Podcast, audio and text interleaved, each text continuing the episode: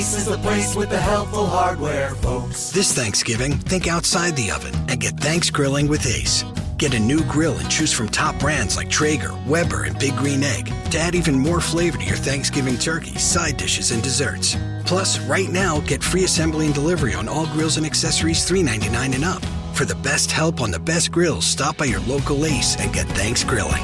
Ace Rewards members only through December 24th. See participating stores for scheduling or exclusions.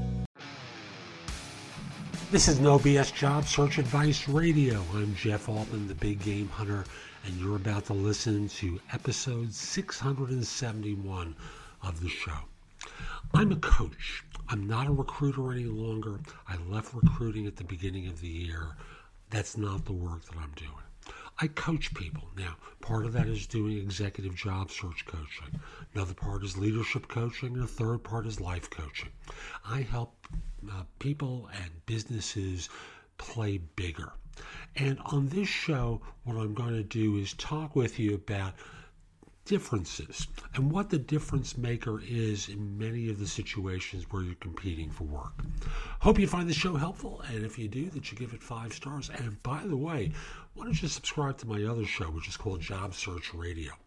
Job Search Radio comes out on the web through webtalkradio.net. It's, of course, in iTunes, Stitcher, and other podcast services.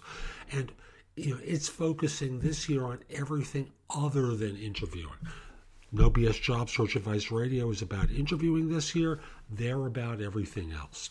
Hope you find this one helpful, and let's get going.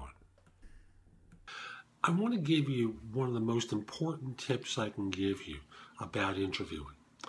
This tip is going to be helpful to you during your salary negotiations as well. And let me just give you an illustration. Uh, you're in a situation uh, where there are two people that you don't really know all that well. Maybe you've spoken to each of them uh, for five minutes in total, and now you have to choose which one to talk to.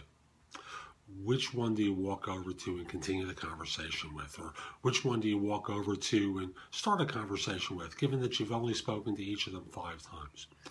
The answer is the one you like more. Now, likability is one of those factors that politicians know about. Often, voters vote for the politician they like the most rather than the one that they think will do the job best.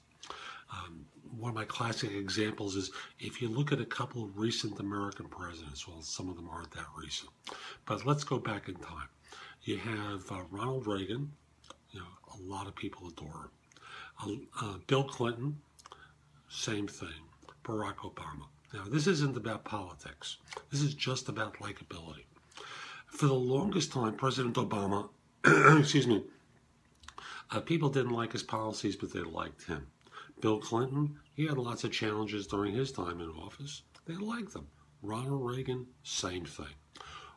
The whole thing boiled down to people were willing to forgive the mistakes if they liked them. And that's a lesson to take in interviewing. You know, when a firm has a choice between a number of very capable people, and most people that they're going to see are going to be capable of doing the job, why do they choose one over the other? Now, part of that is branding. That is the belief that's, that if the firm will have that this person is a superior individual. But another factor, and a huge factor, is likability, fit, stuff along those lines. And I'm not a big fan of fit, but I, I'm a big fan of understanding likability. So you need to understand how you are when you're at your most likable. And if this is not part of your vocabulary, if this is not part of your thought process, you're making a, a strategic and tactical mistake. And let me explain. You know, at the end of the day, firms interview a bunch of people. You know, they see people who have skills they are competent. And if you leave it purely to objective criteria to allow yourself to be evaluated, well, you know, it's a coin toss.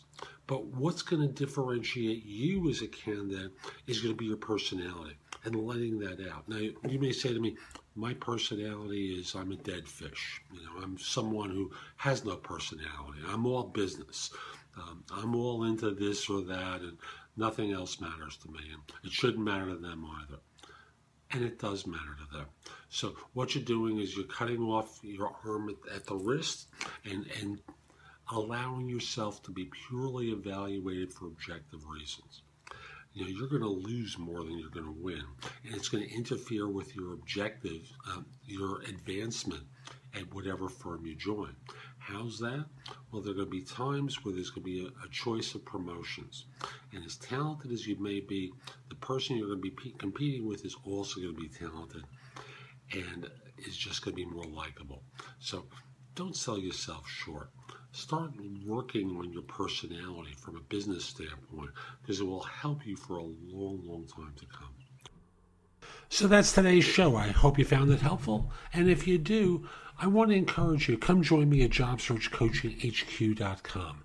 That's my site with curated information from around the web that I've developed in podcast, video, uh, articles, all my books and guides to job hunting appear on the site, all for one price.